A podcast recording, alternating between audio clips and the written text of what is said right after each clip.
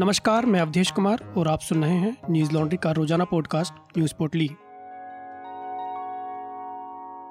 आज है इक्कीस जुलाई, दिन बुधवार। देश में पिछले 24 घंटों में कोरोना के बयालीस नए केस सामने आए। वहीं पिछले 24 घंटों में मरने वालों की संख्या तीन हज़ार नौ सौ अट्ठानवे रही। हालाँकि मरने वालों की संख्या में यह उछाल महाराष्ट्र में मरने वालों का बैकलॉग जोड़े जाने वाला आंकड़ा हुआ। वहीं इस देश में सक्रिय मामलों की संख्या चार लाख सात हज़ार से अधिक है। स्वास्थ्य मंत्रालय के मुताबिक देश में कोरोना से रिकवरी रेट सत्तानवे प्रतिशत से अधिक है। साथ ही देश में अब तक इकतालीस करोड़ चौवन लाख से भी अधिक लोगों को वैक्सीन लगाई जा चुकी है। यदि बात दुनिया भर में कोरोना केस की करें तो पिछले 24 घंटों में पाँच लाख आठ हज़ार छह सौ नब्बे कोविड पॉजिटिव पाए गए। वहीं दुनिया भर में मरने वालों की संख्या आठ हज़ार दो सौ पचपन रही। पिछले 24 घंटों में सबसे ज़्यादा मामले ब्रिटेन से आए, जहाँ कल छियालीस लोग कोरोना पॉजिटिव पाए गए, जबकि सबसे ज़्यादा मौतें ब्राज़ील में हुई। यहाँ मरने वालों की संख्या एक हज़ार चार सौ पच्चीस रही। कोरोना को लेकर कल मानसून सत्र के दूसरे दिन कांग्रेस सांसद वेणुगोपाल ने सवाल किया। उन्होंने सदन में पूछा कि क्या कोरोना की दूसरी लहर में ऑक्सीजन की कमी से अधिकतर लोगों की मौत हुई?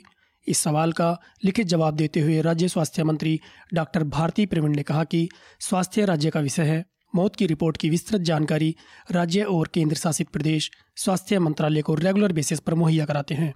राज्यों, केंद्र शासित प्रदेशों की रिपोर्ट के मुताबिक देश में ऑक्सीजन की कमी से एक भी मौत नहीं हुई है। राज्य स्वास्थ्य मंत्री के इस जवाब के बाद सरकार की काफ़ी आलोचना हो रही है। देश में भले ही कोरोना के मामले कम हुए हों, लेकिन अभी भी इस अदृश्य बीमारी का खतरा बना हुआ है। इस बीच कोरोना का नया वेरिएंट डेल्टा प्लस भी खतरनाक होता जा रहा है। कोरोना की पहली और दूसरी लहर के दौरान देश भर के अलग अलग राज्यों से न्यूज़ लॉन्ड्री ने रिपोर्ट की, जिसमें बताया गया था कि राज्य सरकारों ने कोरोना से हुई मौत के आंकड़े छुपाए हैं। हमने ग्राउंड रिपोर्ट के ज़रिए इन मामलों की पड़ताल की थी, ताकि सच्चाई आप तक पहुँच सके। इन रिपोर्ट्स को आप हमारी वेबसाइट पर पढ़ सकते हैं। हम यह रिपोर्ट्स इसलिए कर पाए क्योंकि हम आपके सहयोग से चलते हैं। हमें ऐसे ही सपोर्ट करते रहें, हमारी वेबसाइट पर जाकर हमें सब्सक्राइब करें और गर्व से कहें, मेरे खर्च पर आज़ाद हैं खबरें। इराक की राजधानी बगदाद में कल हुए दो आत्मघाती हमले में 36 से अधिक लोगों की मौत हो गई और तिहत्तर से अधिक लोग घायल हो गए।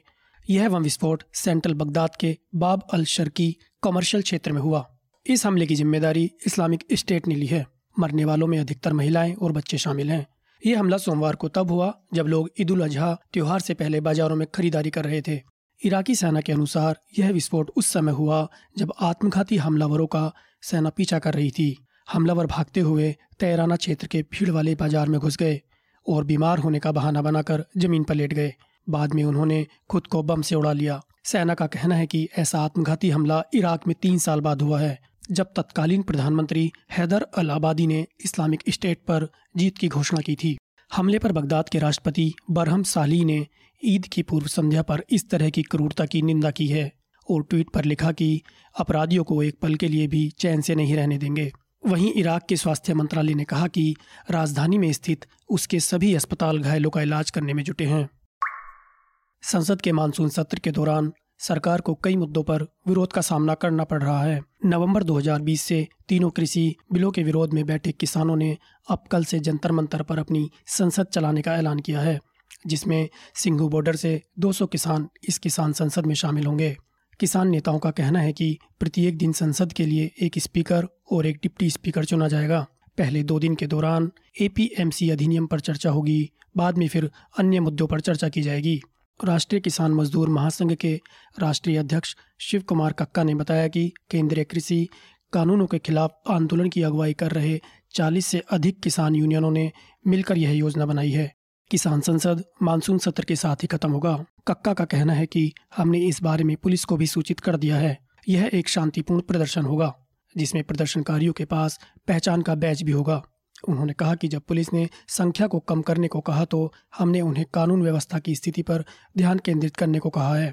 पुलिस की तरफ़ से अभी तक कोई लिखित सूचना नहीं मिली है। हम सुबह दस बजे से शाम पाँच बजे तक जंतर मंत्र पर बैठेंगे। उत्तर प्रदेश के पूर्व मुख्यमंत्री कल्याण सिंह की हालत काफ़ी नाजुक बनी हुई है।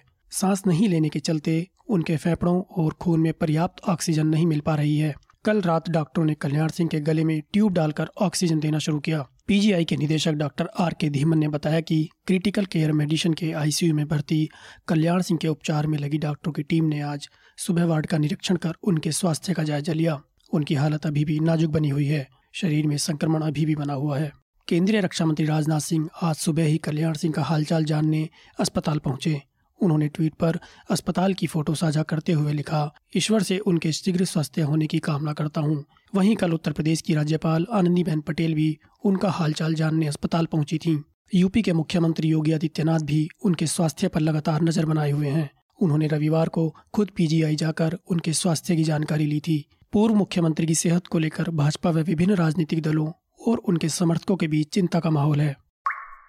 पेगासस मामले में पाकिस्तान के प्रधानमंत्री इमरान खान का नाम भी सामने आ रहा है। पाकिस्तान के सूचना और प्रसारण राज्य मंत्री फारूक हबीब ने मंगलवार को संदेह जताते हुए कहा कि पूर्व प्रधानमंत्री नवाज़ शरीफ के कार्यकाल में इमरान खान का फ़ोन हैक हुआ था। हबीब ने फैसलाबाद में एक सम्मेलन में कहा, नवाज़ शरीफ ने मोदी के शपथ ग्रहण समारोह में हिस्सा लिया था और जम्मू कश्मीर के हुरियत नेताओं से मुलाकात नहीं की थी। नवाज़ शरीफ द्वारा जजों का फ़ोन टैप करने का लंबा इतिहास रहा है। पाकिस्तान के डॉन अखबार में द पोस्ट के हवाले से दावा किया गया है कि भारत में कम से कम एक हज़ार नंबर हैकिंग लिस्ट में शामिल थे, जबकि पाकिस्तान के कई सौ नंबर इस लिस्ट में शामिल थे। इनमें से एक नंबर ऐसा भी था जिसका इस्तेमाल पाकिस्तान के प्रधानमंत्री इमरान खान भी करते हैं। हालाँकि इस पोस्ट में यह स्पष्ट नहीं किया गया है कि इमरान के नंबर को हैक करने की कोशिश सफल रही या नहीं। आज बस इतना ही। कोरोना प्रोटोकॉल का ध्यान रखें। आपका दिन शुभ हो। नमस्कार। न्यूज़ लॉन्ड्री के सभी पॉडकास्ट ट्विटर आई और दूसरे पॉडकास्ट प्लेटफॉर्म पे उपलब्ध हैं। खबरों को विज्ञापन के दबाव से आज़ाद रखें। न्यूज़ लॉन्ड्री को सब्सक्राइब करें।